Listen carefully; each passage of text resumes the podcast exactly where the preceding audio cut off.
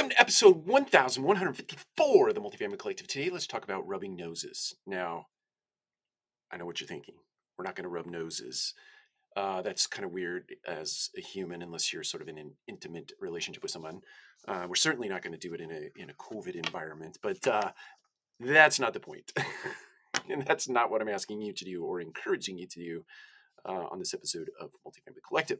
Rather, I was reading about wolves and wolves do rub noses, and they do it frequently as a way of reassuring one another, especially in I'm going to call it emotionally loaded moments in the in the animal world.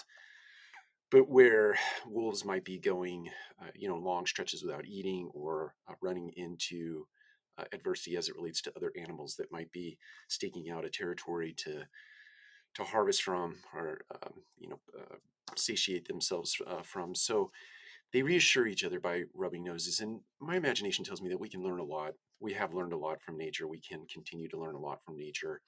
And rubbing noses in the wolf world or the world of wolves is certainly something that applies in leadership, in that we need to reassure uh, one another in our daily work efforts. Um, certainly, as it relates to what is potentially going on in one's home life or outside of work life, um, and definitely and most certainly what is going on internally in an organization where you might see challenges, you might see adversities, you might see things that look like uh, hills that are or mountains that are uh, nearly impossible to uh, climb, uh, but you will.